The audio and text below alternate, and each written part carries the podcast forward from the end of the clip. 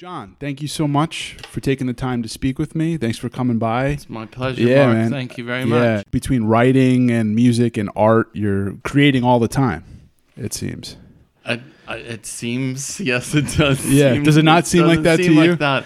I don't know. I just I can't say that. You know, sometimes people, artists, come across um, a little sounding a little pretentious when they say that they're easily bored, as though they need um, excessive stimulation. I wouldn't say that I was easily bored. I mean, maybe it's because I I do so much, but it doesn't. It's it's all so relative because it doesn't seem like I do uh, over much unless you a b comparison me to someone who's terribly trammeled you know or has produced some you know wonderful thing and then has the burden of trying to chase that particular thing you know Yeah. has that um, like a sort of Damocles over their head. I mean, because we started out modestly, you could say, and you know, and and humbly. Um, I never had that problem to think, oh wow, you know, I, I- I'll never be as good as my first. Because you can think of innumerable bands who put out a, a wowing first album and then just forever lived, you know, under the shadow of that. But that was not the case here. I mean, I I just do a lot of stuff because no one's stopping me yet. That's part of it. no, no one's put a put the brake. The only person who could really stop me is me. I threaten Yeah. to, you know, I threaten to sometimes. Yeah. But it, those are those are those are boy crying artistic wolf. They're really, Yeah. uh, you know, probably. I, I mean, a lot of times I get. Uh, people remonstrate with me or my friends and say, "Just stop saying that you're going to quit, you know, making art because you're just you're not. You're never gonna you're quit. dead. Uh, Probably Yeah. not. Probably not. Yeah. There's that just that creative fire that's always just going to be burning even if you put it aside for a little while. I think it something will always pull you back like, you know, magnetically pull yeah, you back. you know what this is about yourself. You know, you know what, you know how exciting it is. You know, I see your guitar in the corner there. You Yeah. know, just um, it's exciting to find out what what what eventuates from any kind of you know endeavor or session. Just to see, just to almost be surprised if you're uh, at least uh, uh, cognizant enough of trying not to repeat yourself, and maybe you do. Who knows? You know, who's whatever you know, whatever writer or musician has ever been a great judge of his or her own stuff. Yeah. Very, very few. A lot of times people go, "Oh, this is our best record." Or Paul McCartney said that about absolute, you know, rubbish records. You Yeah. know, before like, um, but because we don't know Yeah. just kind of taking a shot in the dark and creatively. Um, how does your brain sort of process, like work in terms of fluctuating between music and art and writing? Um, do you set aside certain periods of time to do that during the day at certain various I, times? I don't. I'm not that um, terribly meticulous or organized. I just sort of go where the where the inspirational wind blows. You Yeah. know, I mean, it's funny because you know, poetically, traditionally, the the west wind has been or Zephyrus. Um, if you want to, you know, throw some Chaucer in there. I was just reading the Canterbury Tales again not too long ago. You know, like the wind has been associated with this ire of ins- uh, this notion of inspiration, and you know, like that also comes from you know. Um, taking taking a breath and or uh, be, have being inspirited to. So I, I think if I chained myself to a desk or a couch, you know, instead the way that Paul Simon is said, is meant to the, is said to be like he goes into a room from or you know Certain eight till time. eleven in the Yeah. morning or something and you know and forces himself, himself to write in. I think it would resemble too much the thing that a lot of us are attempting to shun or escape from, which is you know the notion of a of a proper job. Mm-hmm. Um, so I don't. Uh, although I'm very disciplined, I'm also often inspired, and it's usually you know by um, something that I feel as though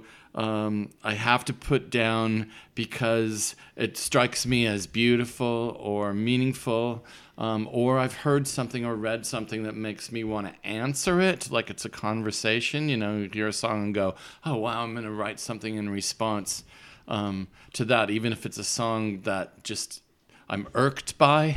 You know, maybe that's another you know point of potential inspiration at least anger is an energy to quote another you know like great like chaucer john lydon of the sex pistols you know Yeah, right? yeah. it's so if you get pissed off about something or just blissfully you know um, euphoric over over something either one can result in um, the stimulus to you know to, to try to make something of your own Do you feel I like do you get uh, caught in sort of a cycle where if you're working on a book or an album or a song or whatever, a piece of art, that your concentration obviously is fully, you know, focused on that for a certain period of time?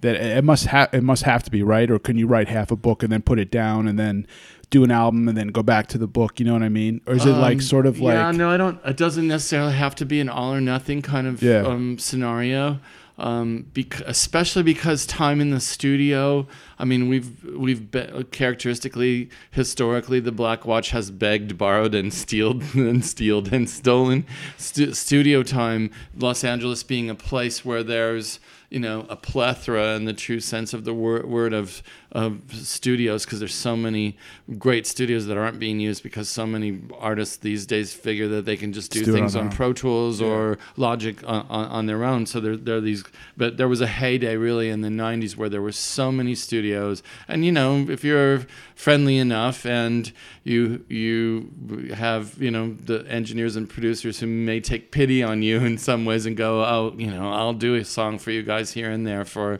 a, a decent rate. Um, you can't, in other words, what I'm saying is we've never really blocked out, had the luxury of time. blocking out, you know, two months in the studio the way that, you know, the old old school kinds of bands might have done, or bands on major labels, you know, uh, perhaps have done, and you know, in some in some cases to their, um, uh, you know, detriment in a way because sometimes you can overthink it or you know find yourself so so in debt it's not even funny. I mean, Yeah. sometimes when you hear the amount of money that's been spent making a record, and you think maybe you know, gosh, that that might get you know, again, resemble back to the motif of a job. It might resemble a kind of a drudgery.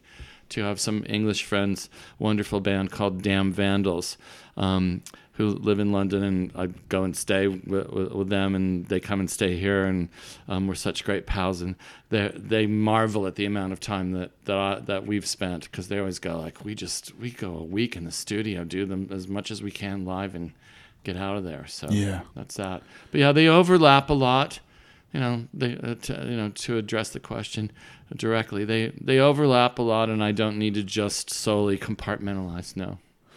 Cool. So you just kind of keep the inspiration fresh wherever it might take you, and more or less. Yeah, I mean, it takes a lot longer. I started the band because I wrote a novel when I finished my PhD um, that was set in London, where I'd lived for a year after after college, and um, I realized I got 500 pages into it and it was totally plotless. And I, and I realized that I could I could write two songs in the time that it took me to write a page of of prose because I was at that time I was so incredibly meticulous and felt as though everything had to be so you know Crafted. absolutely perfect one Yeah. sense i mean i'm still a little bit like that but uh, i don't know if you found this yourself that the more you do something or the, the easier it it gets rather than the harder that it gets sure. um, so that that's that's certainly the case with with with writing with writing prose at least And you have a PhD in English. You went to school for English. Yeah. I just I didn't I wanted to stay in school as long as there's Yeah. maybe a theme that's being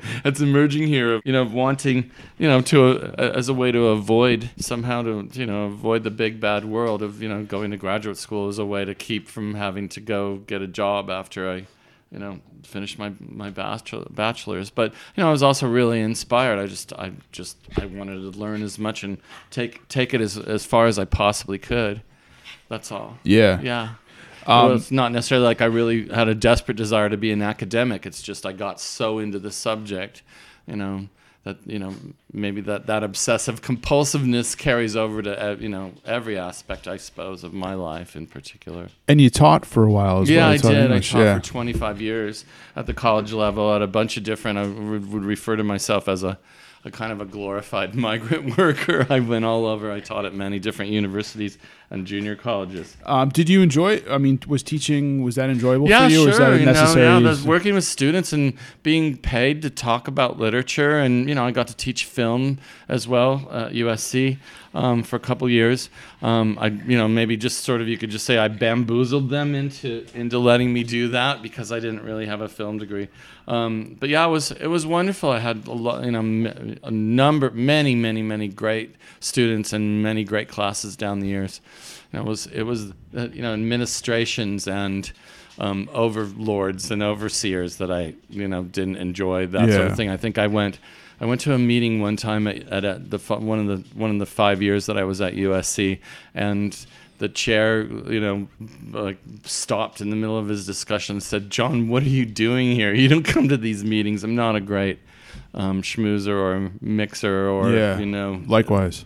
Team player. Yeah. That's not, and that creates problems in a, in a realm where the, you know that's they really look at you, uh, and uh, despite how how how open-minded and liberal uh, academ- academia ostensibly is, it it isn't. Then you're looked at askance if you don't go to meetings and stuff. Yeah. I mean, I would, you know, I'd wear a suit and tie and go barefoot and hold. mm, sometimes I hold my office hours at the pub. Yeah. I have to say, like at UCSB, I had, you know, um, back in the '80s, I had drinks with the professor. Like that's a one of the greatest memories I've had. You guys are coming to the pub, but you know, in the last decade or so, that you know, that wouldn't be a That's kind cool of frowned thing upon. to very yeah. much frowned, scowled yeah. upon more than yeah, anything. yeah. Uh, times have changed. Very much Yeah. so. Yeah. And you're talking about film a little bit. You have a book uh, that you wrote uh, on Wes Anderson's films. Yeah, I, Yeah. I, um, he's that's one of those interesting things that I just the first time I saw Bottle Rocket, I didn't get it. I mean, some of the my favorite m- music is something that I absolutely loathed the first time. I saw Rushmore twice before I even liked it. no, but I knew that there was something there that I should like and that Yeah. I should investigate. But it just wasn't You know, like yeah, I mean, it didn't click. connecting. And then the third time I saw it, I thought this is absolutely brilliant. Royal Tenenbaums too. So I wrote, I, I, I, I kept teaching Anderson's first three films because those are the only ones that I like. I think he became a parody of himself after that. It's really sad. It's very sad when so many people know that I wrote the the book Fucking Innocent, the first. Um, the the early films of Wes Anderson, you know, will say like, "Oh, you know, he's got a new film coming out. Aren't you excited?" And the answer is no. I mean, Yeah. I think he really, he really sort of peaked. But I turned, you know, teaching those films into a bunch of notes, and it just a book came from that. And it's funny because the publisher, he's a big film guy, um, Tyson Cornell at, at Rare Bird, and he was he was going, "Why didn't you write a book on Whit Stillman?" I go, "I love Whit Stillman. I didn't have anything to say. He's such a literary director. Yeah. You know, his films explicate themselves." Tyson was going like, "Oh, I hate Wes Anderson." You know, and a lot of people, a lot of people do think of he's of him as way too precious and way too quaint and way too stylized and you know all of the above and self-reflexive but you know i had these very literary kind of readings of the films to try to show that they were incredibly artistic and literary and of course there's the use his use of music you know of the kinks or the who Yeah. um, or nick drake or sonic youth or, or velvet underground or whatever so which which it just was fun to you know talk about that too how many how many filmmakers are using Arthur Lee and Love in their in their movies Right. and stuff? So you know that, that was very hip. Yeah. So you you felt you had something to say yeah, on a lot to more say. than I felt a lot to say. I didn't think there was a. I don't. I I think the the year that my book came out, two other books on Anderson's um, films. Um, were published, and I think they tried to cover cover the entirety of the oeuvre, or they were more like a fan's perspective. But this was, you know, academic, but you know, hip and groovy, you know, with this kind of slangish Lester Bangsy sort of approach to, to the diction, you know, explications of those films, you know, to try to make people enjoy them and, you know, be very personal about the criticism because, you know, it's not, uh, I'm not, I'm certainly not a fan. Nobody can be a fanboy if you just cut off a person's career. You know, you can't say you really love the Beatles if you go, oh man, after Help, it was over. you know, like forget, you don't really like the Beatles then if you Right. didn't carry on to Magical and, you know, Pepper and all that. So, you know, there you go.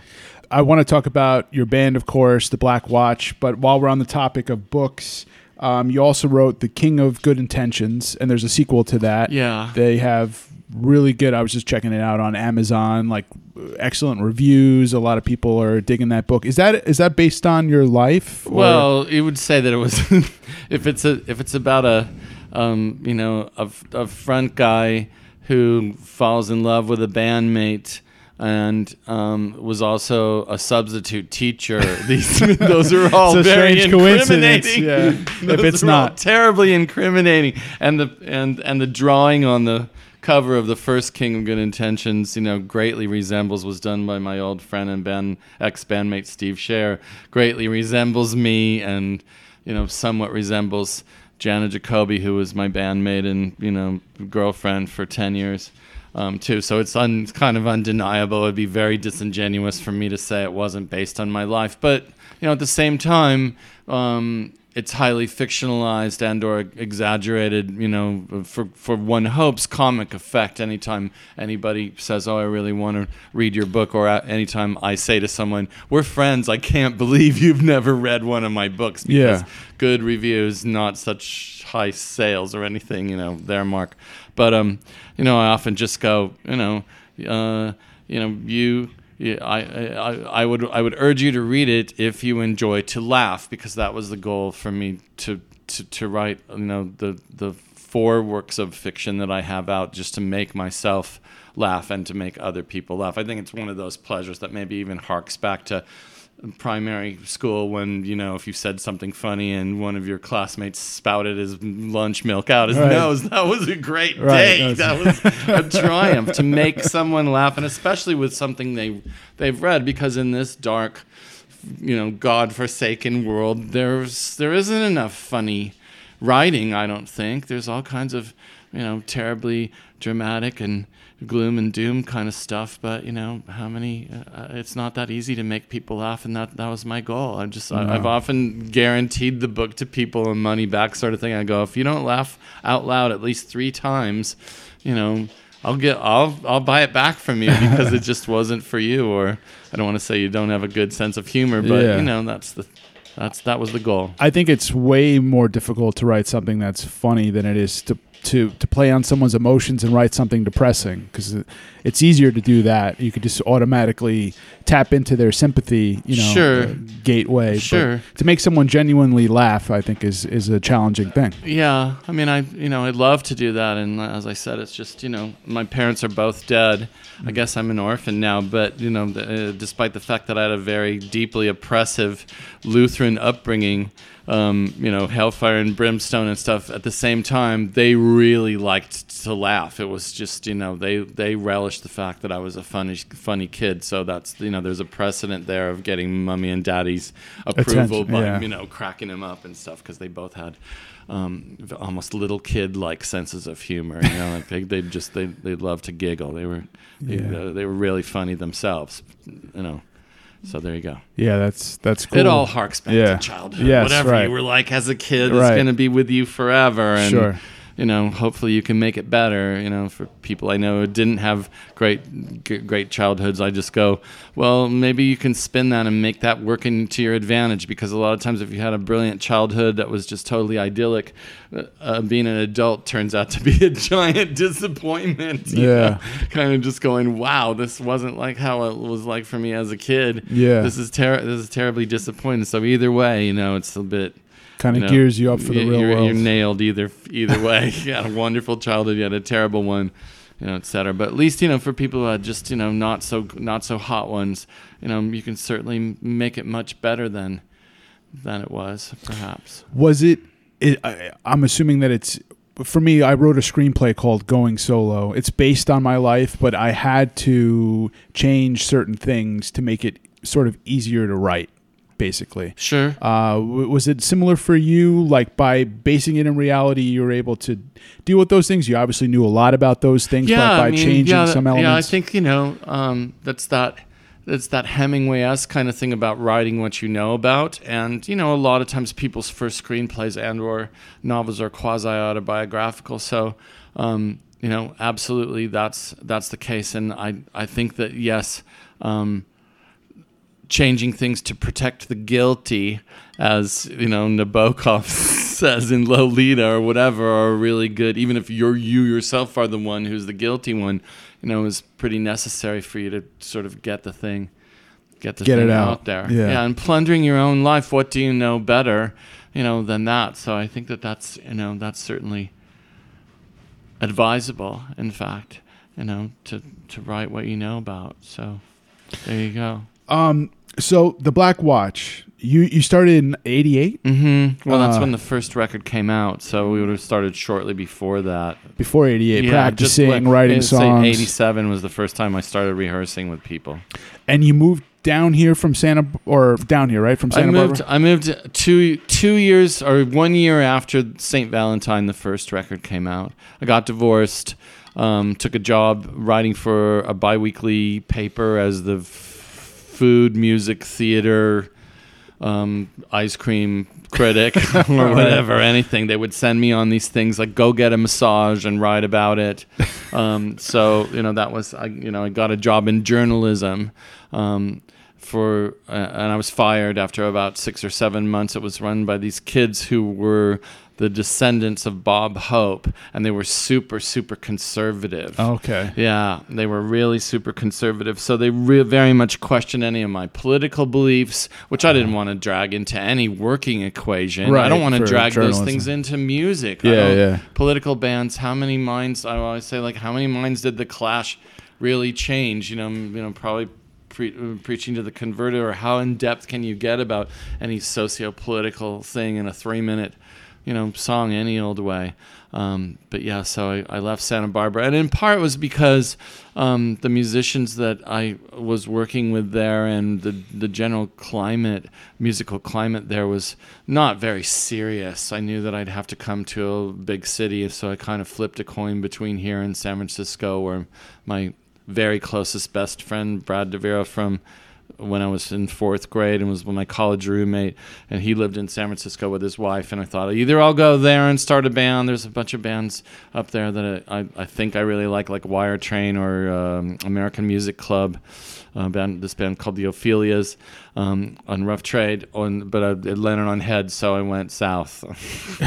so it's all It really was a coin Down to the I, know, coin. which it could have easily, you know, back in in the late '80s, seen myself living in San Francisco or Los Angeles. Either one, it just was just the fate of the toss.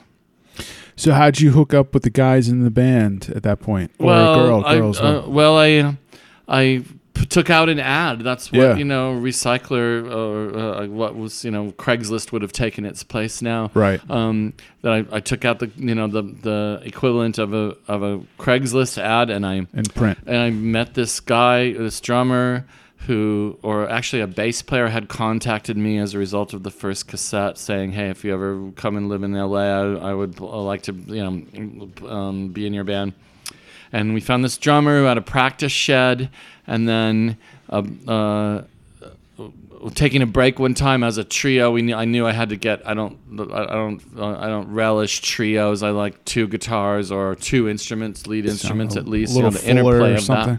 that yeah um, but then um, we were taking a break and we knew we'd had to try to find some other other player. And upstairs in this giant house near Western um, this beautiful violin music was coming and that was being played by J'Anna Jacoby who eventually joined the band. And um, just I thought, wow, that sounds absolutely beautiful. And when she came down to take a break, she was giving a lesson to a kid, a violin lesson. She was working as a secretary. She'd never played rock before. She played old time, done old time fiddling, but you know, um, most mostly you know classical.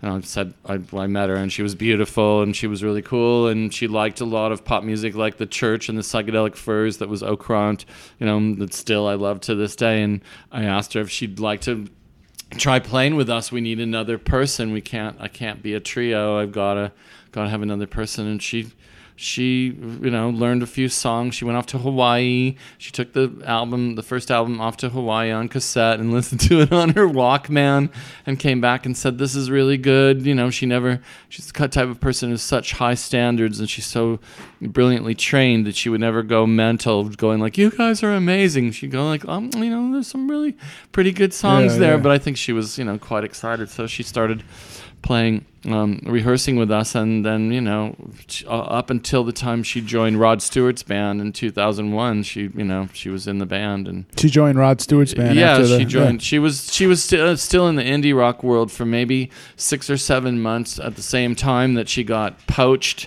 um, to go and, and join the circus i call it you know to be in stewart's band but yeah she tried to toggle both wor- worlds and it, it, it didn't work you know because she had too many commitments and she was making great money and that's where that's really where she belonged in on you know on a jumbotron not on a thursday night in you know in norman oklahoma You know, Yeah.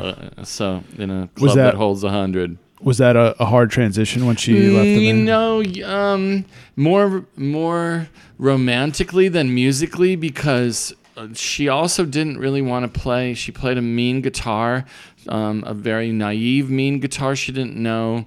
Um, you know, I don't know if you've got, you had yourself had guitar lessons or anything, but she just was the type of person who taught herself chords. Sometimes she'd show us these really, really weirdly shaped chords that resembled violin chords, and she goes, "What's that?" And I'd go, "No, I have no idea." And then she'd play a regular old D chord mark, Yeah. and, and she goes, "What's this?" And I go, "That's a D chord. You don't even know what a D chord is." And like, that's great. Don't even Yeah. learn it. Don't even learn it. You know, it was very, it was very Natural. Punk rock. But Yeah. for a virtuosic kind of musician, it was really, it was fun for her to play guitar. To to this day, she's of the four or five guitar players that have been in the band over down the years. She's you know one of you know maybe my favorite because she just came up with such weird phrasings of things, and, and you know she's so musical. Hi, J'Anna, if you're listening to this, she's you know uh, absolutely fine now. Off in that off in that world, she's been off in that world for geez, gosh, now it would be.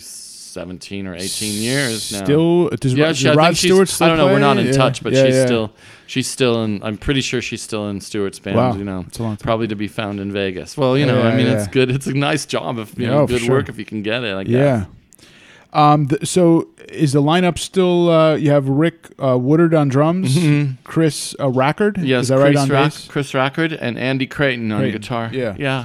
And um, and then this is the new sort of That's the you latest know, incarnation. lineup. Yeah. yeah. That's the you know. That's How long has the- that lineup been together? Um. Well, it's just it's. Uh, I think Chris has played for ten years, and Rick has been in on and off. He's been in some other bands, and Andy Creighton has his own really wonderful band called the World Record. Um, he's another guy. You know, it'd be good for you to um bring on the, Oh, on sure. your podcast. Um, too. He's a very knowledgeable guy and funny guy and um serious guy about songwriting and and about music in general and you know, just like people like him and my friend Ben Eshbach from a, band called the Sugarplastic, who were on Geffen in the '90s. That he he just came to this roundtable artist meeting that you I'll certainly invite you to next time. That I've been having. Uh, I've had a couple of these at, at Taix, the French restaurant there in Echo Park. Um, I've I've had all my artist friends um, come and just kind of talk shop. You know, I've sort of um, urged them as I handed them a shot this last time of whiskey to say like, well, you know, there were maybe 15 people showed up this last week. Um, well, we missed Andy this time, but he'll come to the next one. Um, but you know, sort of like go talk to somebody you've never met before. It's one a great pleasure in my life to you know uh, introduce somebody I know who's a good chum to somebody else who's a good chum who've never met, and for them to hit it off. One hopes and go off and be friends on their own, and don't even include me in a way. You know, I think that's another. It's like making people laugh. And for me, that's a great pleasure in life um, too to turn people on not just to music or books to but to each other. So i've been having these kind of roundtable forums at this you know lounge Fren- french sports bar we call it the greatest french sports bar in america at Taix. Um, just to have people talk about what they're doing and what it means and boy, you know, it was just really I had to I had to pluck a couple people away from people they were already friends with to say, here, come and sit down next to my friend Sumishta. She's just in from London. She's had a band for years, Yeah. on and off, and you know, yeah, I want you guys to just talk about what what you do. So That's cool. yeah, Yeah. I, I mean, just just alighted on on this this notion, you know, about six months ago. So you know, I'll certainly invite you to the next one. They're go, really yeah. cool people, you know, uh, turn up, and yeah, we don't have anybody who's not cool. It's not about bragging or Yeah. you know trying to get something out of uh, out of it other than just you know stim- stimulation and ideas and you know fellowship, if you will. So Definitely, you go. yeah. No, that's great for especially someone like you're saying, like myself too. Like I don't really go to places and mingle. I'm not good at that. That's Yeah. never really been my thing. Yeah, So I don't. I Yeah. mean, my days of doing that are are over. yeah. I mean, how many? Many's the time uh, here where my friend, my more industry friends who aren't artists but who are in the business would say, "Oh, you have to go to this. You've got to go." And you know, anytime once again it becomes Yeah. a sort of an obligation. drag, yeah. Or, you know, like the South by Southwest often throws parties in various cities um, as they're going recruiting uh, sponsors, uh, you know, and booth holders and stuff. And a good friend of ours, ex manager, has worked for South by for a long time, and um, she's invited me to these mixers before, and there's nothing more utterly unsatisfying and awkward. You know, no amount Yeah. of free drinks is gonna you know, get you stuck it, with yeah. somebody who's in marketing at Virgin Records Right. who's got no, you know. Yeah. So there, you know, this is much more. That sounds this cool. Is all about just talking about art and music and life and, um, and how to do it more, better, you know, etc. You uh, just kind of brought something to my mind. Do you have a video, uh, "Get Me Out of Echo Park"? Mhm. Yeah, which is Yeah. beautifully shot, but it kind of seems to be like sort of about the sort of gentrification or hipster Yeah, invasion. it's very much lambasts the whole Yeah. hipster thing. That was shot by an ex-student of mine. A couple ex-students of mine have been, you know, gone on uh, into the film realm and you know be, been fans of the band and done something. But that was actually uh, shot from stock footage that my friend, you know, um, Frank Weinert, who directed it. Uh, in in Chicago. He just he just got got some you know archived footage and stuff to cobble that together um, as a you know because he'd lived in Los Angeles and I mean I think it might be for certain people it's a little too overt you know um, make, making fun of the your your Coachella hat chick type of guy and you know bearded hipster you know guy with the braided beard that's sculpted or something like that with his designer coffee etc Yeah. because that's really what my neighborhood has become. It's just it really it, it really I, I was- one is tempted in one's most impish you know harlequin sort of ways to walk around just going you do realize that coachella is over right? But, you know, that's uh, if people have a sense of humor sure. But yeah i mean uh, my neighborhood's changed. That's why i was saying you know uh, uh, looking around your neighborhood here in a different part of los angeles i was going you know this is just so not not really hipstered out and in the way that echo park is. It's still kind of rooted in older families and you know yes the industry is there and howard hughes's house is right up the street Yeah. and you know blah blah blah but it's just not so particularly much of uh, you know a, a parade as it were so Have you always lived in the same neighborhood, or no, I lived on I lived in Santa Monica when I first came here. It was sort of parallels my teaching career. I moved all over the place. I lived in Santa Monica.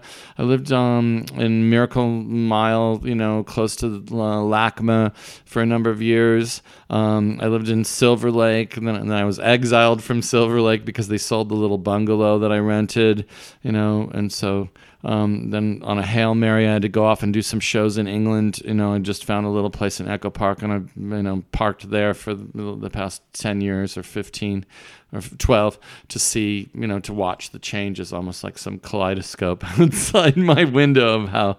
I think you know much of much of modern ur- urban America is rapidly shifting. You might say that you know that's uh, people who who come from Albuquerque might say the same thing about how it's just it's not the same. It's the same, yeah. Where I was from in New York, I grew up and mo- most recently lived before I moved here in about an hour north of the city, uh, New York City, in a place called Beacon, which at one point was totally run down and burnt out, Yeah. and now they're selling apartments for a million dollars, and you know, it's Yeah, that's like crazy. Yeah, Yeah, my kid Chandler, who's lived in New York for the past seven or so years, and then he came back for a couple years, and now he's gone back, and now he wants to come back. He lives in Queens because he goes, that's the only authentic place I agree. anymore. Queens is the cool.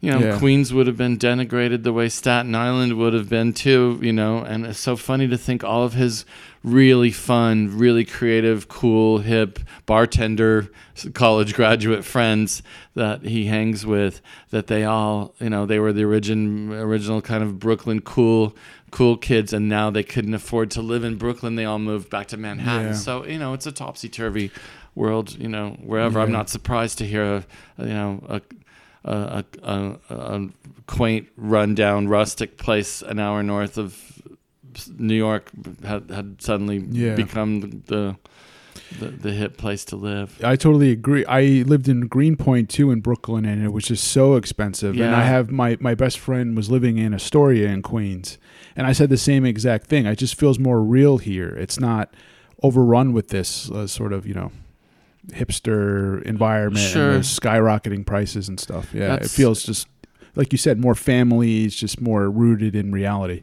Well, I mean, it, these places have also been, you know, along with Los Angeles, have or Seattle or Austin, have characteristically been places where um, scenes begin. But I think uh, someone very sagely said not too long ago that if you were if you were really young, if I were younger than me, Sure. and ambitious, you know, to move to someplace like uh, Norman, Oklahoma, or Lincoln, Nebraska, or you know, Montana or somewhere to try to to to, to be an artist where it wasn't such a daily struggle um, somehow. And I think this has also been, you know, um, pointed out, you know, and and lamented on on the on the behalf of people like my son, who's a very talented songwriter and singer, much more than I am. But you know, he's he does it mostly for for, for fun and pleasure.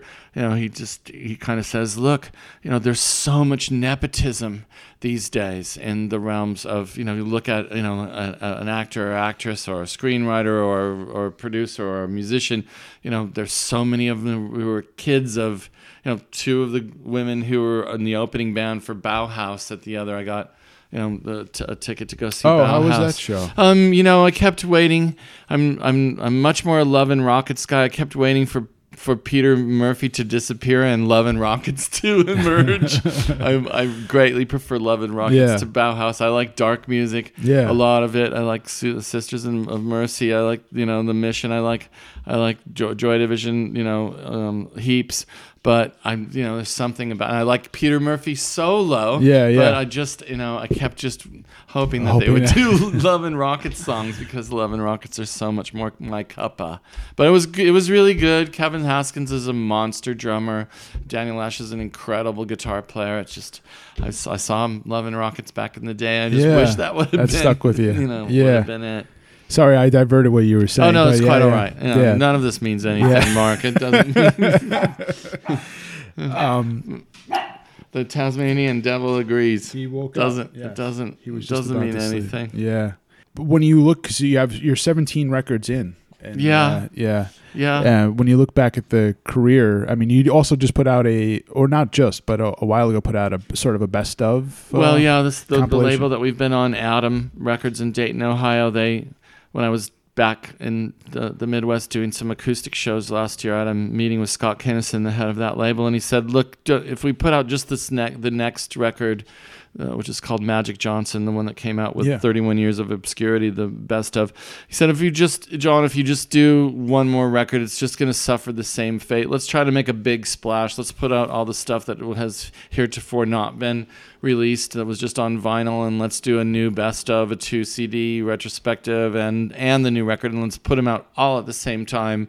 And Time Magazine, no less, Scott was fantasizing, you know. Time Magazine will take note because this is a great American unsuccess story, to coin a phrase. And uh, you know, just it, it it didn't it, it didn't necessarily explode. I think you know we sold we sold some records, but it you know was it was I think it really you know dashed I haven't talked to him uh, about it, but it may have dashed everybody's hopes. I didn't expect that sort of thing to happen, but it was wonderful that, that he had that vision to try to make this giant. I mean, you can get everything we've ever done for $39 from atomrecords.com, you know, on a USB uh, stick Yeah. or something. And, you know, I don't know what that is. I have a flip phone and I'm still on AOL. I mean, I don't do that. I have music. I'm going to get a, a, a, a record or a CD. So there you go. But or do you- cassette. Do you think that the days though of a wild success are kind of over for rock? I don't know because I never, I never got in. I mean, do you do music to become a, a wild No, success? not at all. I don't. I, I don't think I ever really wanted to be famous. Yeah. Uh, I certainly wanted to. I certainly want to make money, enough money Yeah. to keep doing it. But even though I haven't made a heap of money, except for the few times where our stuff has been plucked out of the obscure, uh, out of uh, obscurity and put in, you know, film and TV, which is something everybody covets. Um, I I think I've done it because I again because I can, and it almost becomes, uh, it almost becomes a, a, a snickering you know whimsical badge of honor for for us to have continued to put out stuff without that you know golden plaque of commercial success being because we've had heaps of praise but Yeah. you can't eat your press as they say Yeah. you know um, so for us to continue to do this without a just giant giant financial boon somehow is I don't know. It's just it becomes a kind of a you know uh, something to make make us feel bemused, you know, at the at the whole thing. Um, I think it was like kind of what we said in the beginning. Like it's just never you're never going to quit because you have that in you, and that's just who you are. you well, know? I keep on failing, Mark. I've keep, I've always said that I've tried to every But- time I've made a record, I've tried to make the White Album. yeah. Being such a, a Beatle maniac, But- and but I said- failed. but I will said you never failed? make something Yeah. as good as the White Album, but I will try because it's you know it's not you know. it- but I guess it's like, it's what do you? possible, but you know, you still try to do something like that to Yeah. make a bunch of different, you know, disparate sounding but of a piece kind of songs and have them all have some of them rock and some of them be, you know, childlike like and plaintive and some be very folky and some be very drony and etc. You know, try to, you know, ha- have a mess of genres all amalgamated in one collection and I'll never do it as well as, you know, those four guys, that four-headed monster, but I'll always, you know, try somehow. Yeah. So you know, I know that I'll have a goal goal there. I think lots lots of artists, you know, people whom you consider gods and goddesses, you know, of their particular, you know, forms or genre genres would go like that's a failure. I, that you know, if you ask T.S. Eliot what you know the wasteland was, he might uh, go like, oh, I didn't really achieve what I'd hoped to achieve. And Lennon wanted to record every other, you know, every Beatles song all over again, and uh, you know, that's mad. That's absolutely crazy, but not to him because it didn't it didn't match up with his the vision of that. And I don't know that we can necessarily ever do that. And that's sort of, you know, it's kind of like sex. You have to keep doing you have to do it again to remember. You can't stow or sleep. You can't just stow it away and have it like put in the fridge or something. You have to keep on doing it to to, to make it re- to make it real, to realize it. So is that kind of the driving factor that's going to keep you going? The fact that you'll probably never please yourself, I guess. Well, I do please myself Yeah. because I go, you know, I got close. You know, just sort of like the team. I mean, it finds a it finds a parallel in my. I play tennis. You know, I try to play five days a week. And it finds a parallel in my tennis life. I don't care if I win. I don't. I know so many people, many of whom I play with, who are desperate to win. They want to win doubles. They want to win a singles match. They want to win the next point. They want to take it off you. And I just want to play well. I don't. If I lose to somebody six three, you know, not six love. That isn't you know there. But I lose to somebody six three or six four, and I played my heart out, and I I made good shots, and the other guy, you know, or girl was better. I'm ha- I'm happy. I walk out of there just going, that was really good. I didn't. I, I'm, I'm not a pro, and I guess I guess that you could say that also about me as an artist. I'm not a pro because pros make a bloody living out of this, and I haven't done that. That's for sure.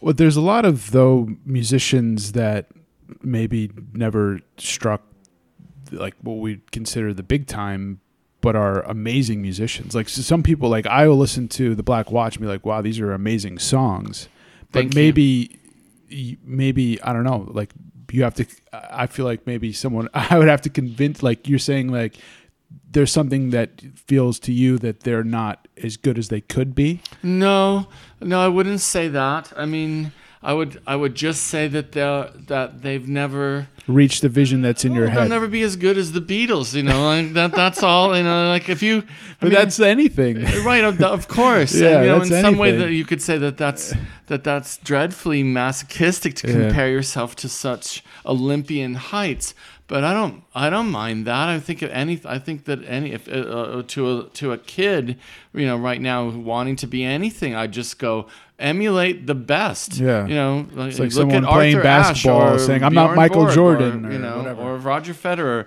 you know, or Martina Navratilova. Like, look at the look at the very best people and go, you know, there's no shame in you know attempting to uh, emulate emulate, uh, you know, to the point of adulation too, not to the point of Oasis, however, you know, Yeah. where or really nerdy, you know, Beatles kind of bands drive Yeah. me crazy, you know, too. But just to have that, to just go, well, it's like George Martin talked about this um, before he died. He said, the thing that irks me about newer music is that the melodies are not long. You think of a song like Strawberry Fields for, Forever and where it takes you on a journey rather than da da da da da da da da da da da da da da da and you know some of those back and forth uh, you know kinds of melodies like e- even Echo and the Bunnymen who I love very much you know they're not really super elongated melodies which he, he lamented the fact that people were not uh, were, were writing stuff that was just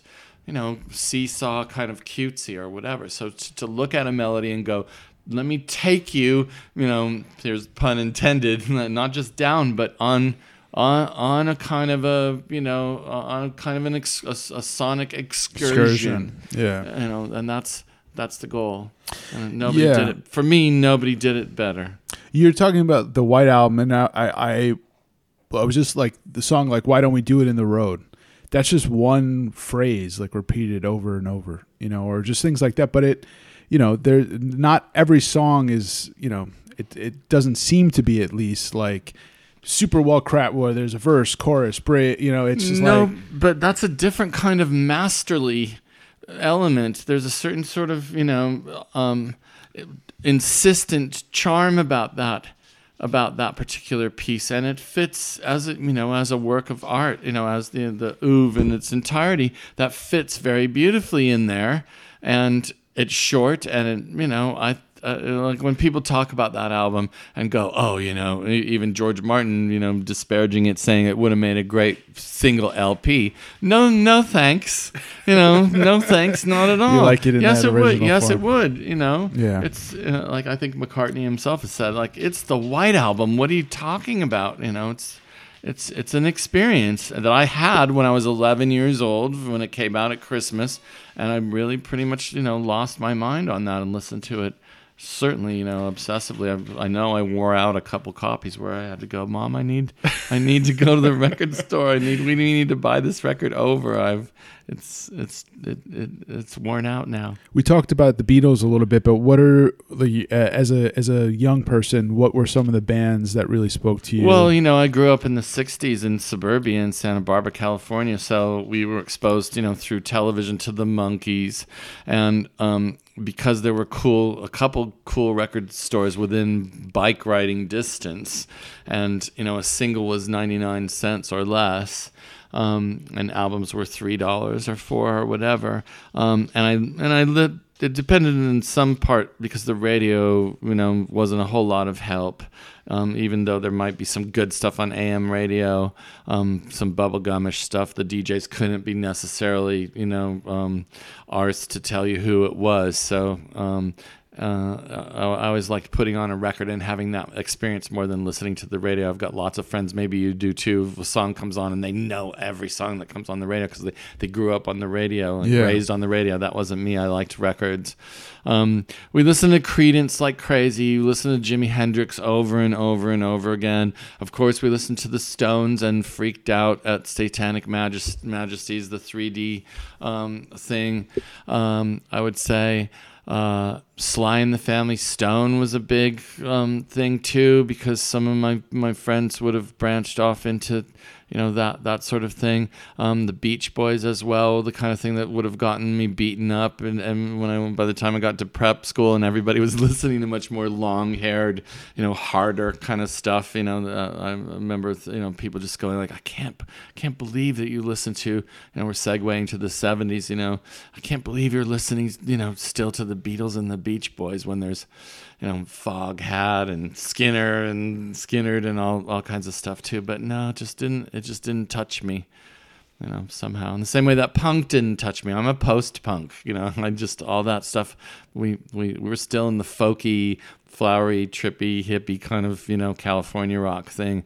Um, when punk happened in the late 70s and early 80s in Santa Barbara we were mostly blissfully unaware unaware of that until it you know it it it sort of morphed into something for me that's more palatable with early U2 or the Bunnymen or the Cure or what have you. You mentioned the radio a little bit. I just wanted to ask you, what do you think is sort of drives the psychology of people? Like, if you listen to classic rock radio, they're playing the same songs that they've been playing for 30 Yeah. years or whatever, more now. But uh, why do people still want to hear the same song they've heard 7 million times instead of something new? I don't know. You sounds like embedded in the question is an answer. I You've guess, I guess, What's but I your just What's your theory? I'll throw that one back right back at you. Yeah, I You- think- it, it must. It, it must. You know.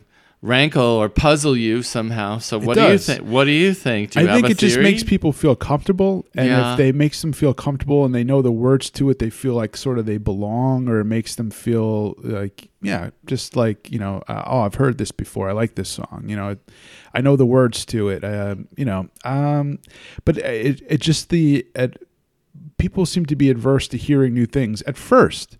But then you hear it a few times, and then you're like, "Oh, that's actually kind of Well, cool." And you can f- it finds a parallel in the fact that so much of life is not com- comforting.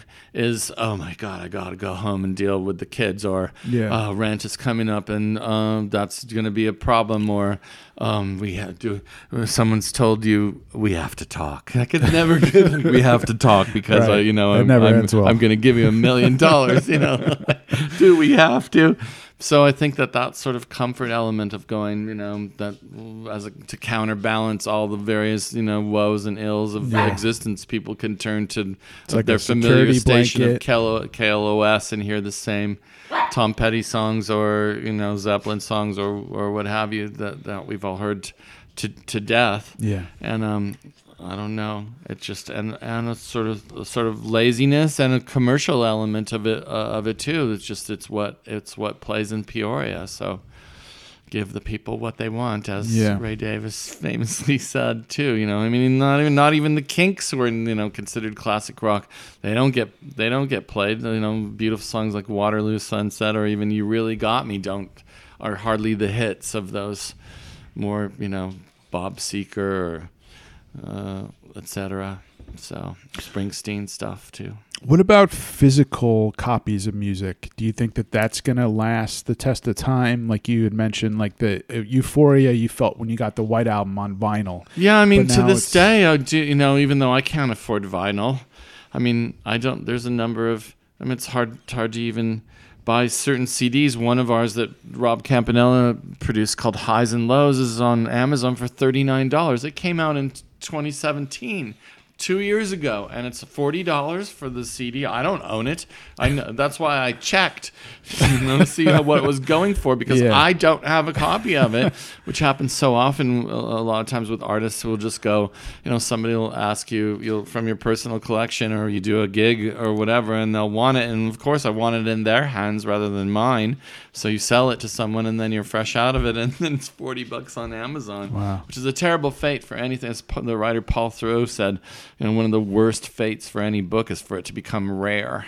And it might be, wow, you know, that sounds really cool, but it just means that it's, you know, it's out of print and it's, it's it hasn't been in demand. But I'm, you know, I hope that physical things won't go. A lot of times, kids don't. You know, my son knows every indie band. He keeps up so much, turns me on to so much stuff, and um, he's he hasn't bought a record since for the last 15 years. Or maybe he bought a novelty one when we were in london together. You know he found a Split Enz you know record and he, he wanted that. But I, I don't he hasn't got a record player. He wanted it as an artifact. Yeah. so I think you know, in part, this, you know, uh, as my friend Liz Garrow, um, who's an industry person, great, great person too, has said, you know, I think kids don't really think that they need to have to pay for music in a way, or for films and things like that too. When there's so many sites to just go and pirate pirate stuff. So. Um, I don't know. I don't know. I don't have a crystal ball. Once again, yeah. I'm gonna throw it back at you, Mark. You know, yeah, like, do you, I what don't do you know. think? I don't know. Like, I released a tape. I just came out with a small EP, and like, I'm bringing it around to record shops, and they're taking like one at a time on consignment. yeah, and yeah. I'll be I mean, that's forever. Yeah, that's discouraging Yeah. too to have to go. But that's you're That's doing it. exactly what I did. Yeah. 30 years ago when I moved to LA, I went and peddled cassettes and, and and the one vinyl thing around to just go, hey, can I turn you on to this to turn it on to some other people and you hand out a promo and you try to get them to take it. But that's great. That's very cool that you did a cassette. That's the cool thing to do. it was cheaper. I couldn't afford to do the vinyl, and um, you know, and I don't, and I don't mind doing that, and you know, pounding the pavement, handing out tapes. But I just wondered, you know, like the younger people, if they're even into it. You know, I don't Like, know. yeah. I don't know because I don't. Yeah. I don't go Yeah. to the hit. There's so many, you know, swinging dead armadillo, and you hit a bunch of record shops, you know, around. And I don't. I don't go to them. I rarely go to Amoeba anymore. Yeah. Um, either because I have. I, I have so much stuff already, and um, I, I don't know. I've slowed down, but I, I, I feel as though I've paid my dues. I've I, come to my house any any old time. Next time you're in Echo Park, stop by. Um, I just I have zillions of records and CDs and cassettes. I just I just bought a car that had a cassette player. I'm Nice. overjoyed because I kept all That's my cool. cassettes. Yeah. I'm revisiting you know Yeah. everything everything that I had stuffed away in drawers and you know didn't uh, the, the the cassette deck I have in my home stereo is kind of wobbly. I hope that people will want will want to hold on to things that that will mean something to them. But i think that it's the sort of thing that unless you condition yourself to it and or have a community of people the way that we might have done as kids where you know you, you have something and you share it with someone to just go like look what i got. What did you get? Yeah. you know or um, just just to go, you know, not necessarily to lend it to anybody, but just to go, okay, wow, maybe I'll have to buy that myself to have that as part of my collection and Yeah. have that something as you know to be part of your identity. I can't seem to stop buying books. I have Yeah. so many more books than I can possibly read in a lifetime, and it oppresses me uh, to think that I won't get to so many books. I know a lot of a lot of friends are the same way. Um, but I think that's it's a way for me to feel as though I will accomplish something if I I get a copy for two dollars of Orwell's Burmese Days. You know, Yeah. um, just for me to ha- to have it. And there's been times where I've sold books to bookstores or whatever when I was poor, and then a few months later, just going, why did why did I do that? I want that in my library. Are you reading it now? No, but I want it Yeah. there because it's part of my you know collection to impress myself with a shelf full of Martin Amis novels or you know Virginia Woolf or something. So I don't know. I think artifacts are really really good. We just did a seven inch with a guy called Stu Pope. He has a label called Hypnotic Bridge, and he's obsessed with sixty six to sixty seven. That, that that's it. That's his. That's his. He loves bands that that evoke that. And he put out ten singles this year, and he does. You know, like all of us, he doesn't want to lose his shirt. He's hoping to break even, but he loves an artifact so very much that he wants to share that with the world. You made an EP's worth of stuff. You want people to hear it, but also if they do hear it and like it, they can have something with them, you know, to keep and or to the next time you make something and release it to go, let me add this to that, and it's all kind of It's like just a calling cumulative yeah. sort of thing, and it's that, and it's that as well. I mean, it's just the, my uh, back to my friend Liz. She just you know she's counseled many an artist and worked at labels and been done A and R, and she goes, just you got to just keep putting, keep on putting things out, and you know, just that's that's the answer. Keep moving. Yeah, keep Yeah. producing, keep keep releasing. Um, that's that, and let let other people decide, and also grow. For me, grow uh, because it's the formula that worked slash didn't work. You know, to grow to grow up in public. Don't don't be so very precious and trepidatious about you know like having to have everything be perfect. Just you know, it is it it is where you are at the time as as an artist have have the courage and have a little chutzpah to kind of you know get that you know out and out out into the the atmosphere somehow to be part of the uh, conversation, part of the equation, and to set up the next thing in a way. You know, nobody got. You know, the Beatles didn't get to the White Album or Sgt. Pepper or Abbey Road, if you want to consider that the masterpiece. They didn't get there immediately. They had to go through. You know, they didn't even get to the to, to meet the Beatles. You know, or Please Please Me. You know, without a heck of a lot of um, maturation. Whether you know was was you know it was it was in public. It just wasn't you know on on a piece of acetate just yet. Is there an album that, looking back at um, the Black Watch, that stands out to you that was particularly memorable to make that you really enjoy that you consider maybe your white album? Oh gosh, um, that's so. If I name one, the others will be terribly upset at me. And I have such an, an almost indelible memory. I don't have that total disease um, that I remember everything that ever happened to me. But I remember.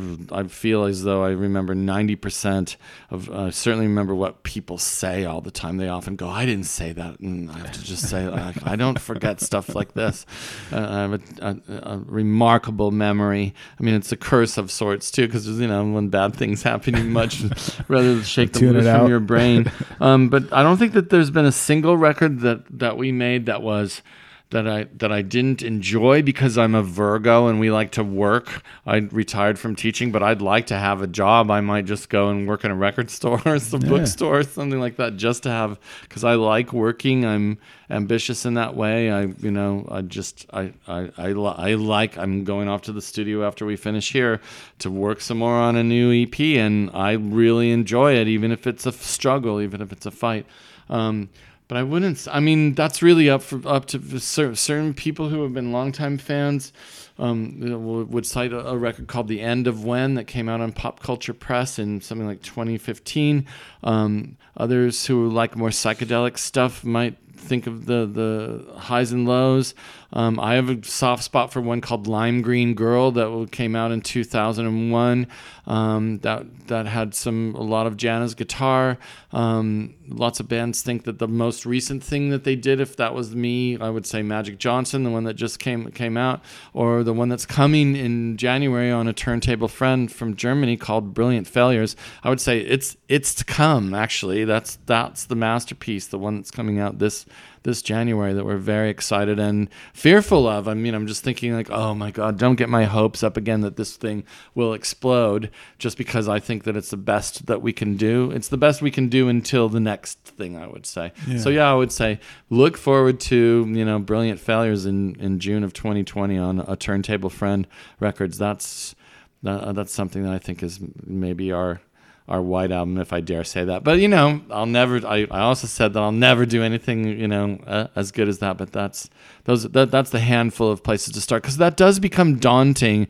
I don't know if you've ever considered getting into a band like that's been overproductive, like Guided by Voices or The Fall, you know, or the Kinks themselves have a zillion records from the 70s in particular that you may not even know. I know a lot of times, you know, people who want to like you go, oh my God, I was going to get one of your records, but I didn't know where to start, fearful that they're going to make a mistake and get the wrong one somehow. But, you know, just get. Just my, my attitude is just get. I just discovered because I'm so I have such a lapsed musical, you know, education sometimes in such gaps. I just discovered Fairport Convention. excuse me, and I bought one record because there's so many good ones. Like you got to start somewhere, so I got Liege uh, and Lief, and you know, and it's uh, people marvel sometimes. They go like, "I can't believe you've never heard Fairport Convention." Like, no, I mean they just weren't.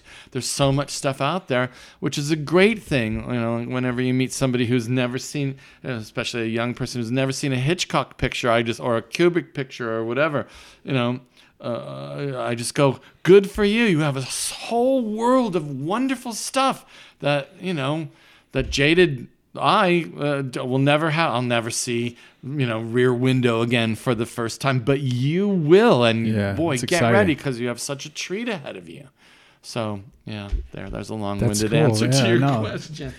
Yeah. Um, sure. What's next for the band after the album comes out? Are you going to do some shows, Well, gigs hoping around? to. It's always very difficult to try to get um, a booking agent. That's it's easier to get a record deal these days in the, in America or in Europe or even Japan than it is to find somebody to get you uh, on a tour uh, and uh, and book you who's really competent and or powerful who can muscle his or her way um, into some clubs. So if we can find someone to book us, I have a couple leads on some people in England and in Spain. It'd be nice to go to Europe. You know, we've played in England, but we've never played on the continent. So that would that would be great. Um, I'm not sure that, given the fact that um, two of the guys in the band own houses and are married, that the idea of doing a United States tour, unless we got to open for somebody you know, big like Deerhunter, are you listening? You know, or whatever.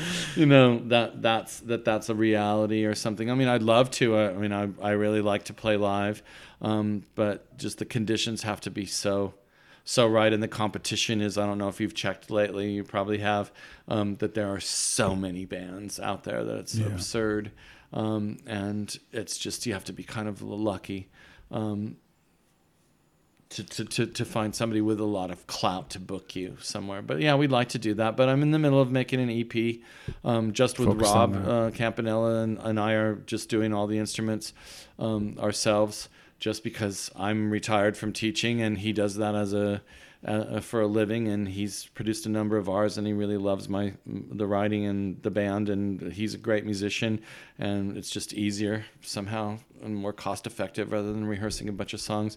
We have an indie disco song called sticky that we're really really hopeful of. But then again you know as i mentioned before the artist doesn't know. Don't listen to the artist. He or she has no idea of what's you know good. We could put it out and it could just really you know not be be a big big disappointment. We'll see. But we have high hopes for something that's potentially disappointing. Isn't that kind of like life? You know Yeah. you gotta what gets you out of bed in the morning? High you know high or fair to middling, you know kinds of hopes. You've got to ha- you have to have those you know you have to have those but, but prepare for them to be dashed Well, yeah, I mean, I, I don't know what to say to that. Besides, you know, yeah, you can't probably have high expectations. You just got to keep making stuff. I and- do. and, I have the highest expectations, but I know that I'm going to be. You know, I know that it's quite possible that they're that they're not going to be met. So it's not going to stop me from having them. Yeah. You know, somehow I don't know what that. Maybe that's just being quixotic or I'm foolish. Who knows? So there you go. No, I mean, I think there's being optimistic is is good, and you have to be. Otherwise, you could get sort of pummeled just with life and and crap. Yeah, I mean the artists that I know who just kind of go, "Oh, this will never fly. No one will ever like this. No one will ever see this." I think that they're just they really hamstrung themselves. Yeah. And you know, let the world let the world do that. Yeah, Is what I say. yeah. Uh, is there anything you wanted to mention or talk about Um, before no, we I did think talk we about? co- I think we covered Yeah. it. Thanks a lot. It's been a pleasure. Yeah, this was great. Yes. Thanks so much. Put her there.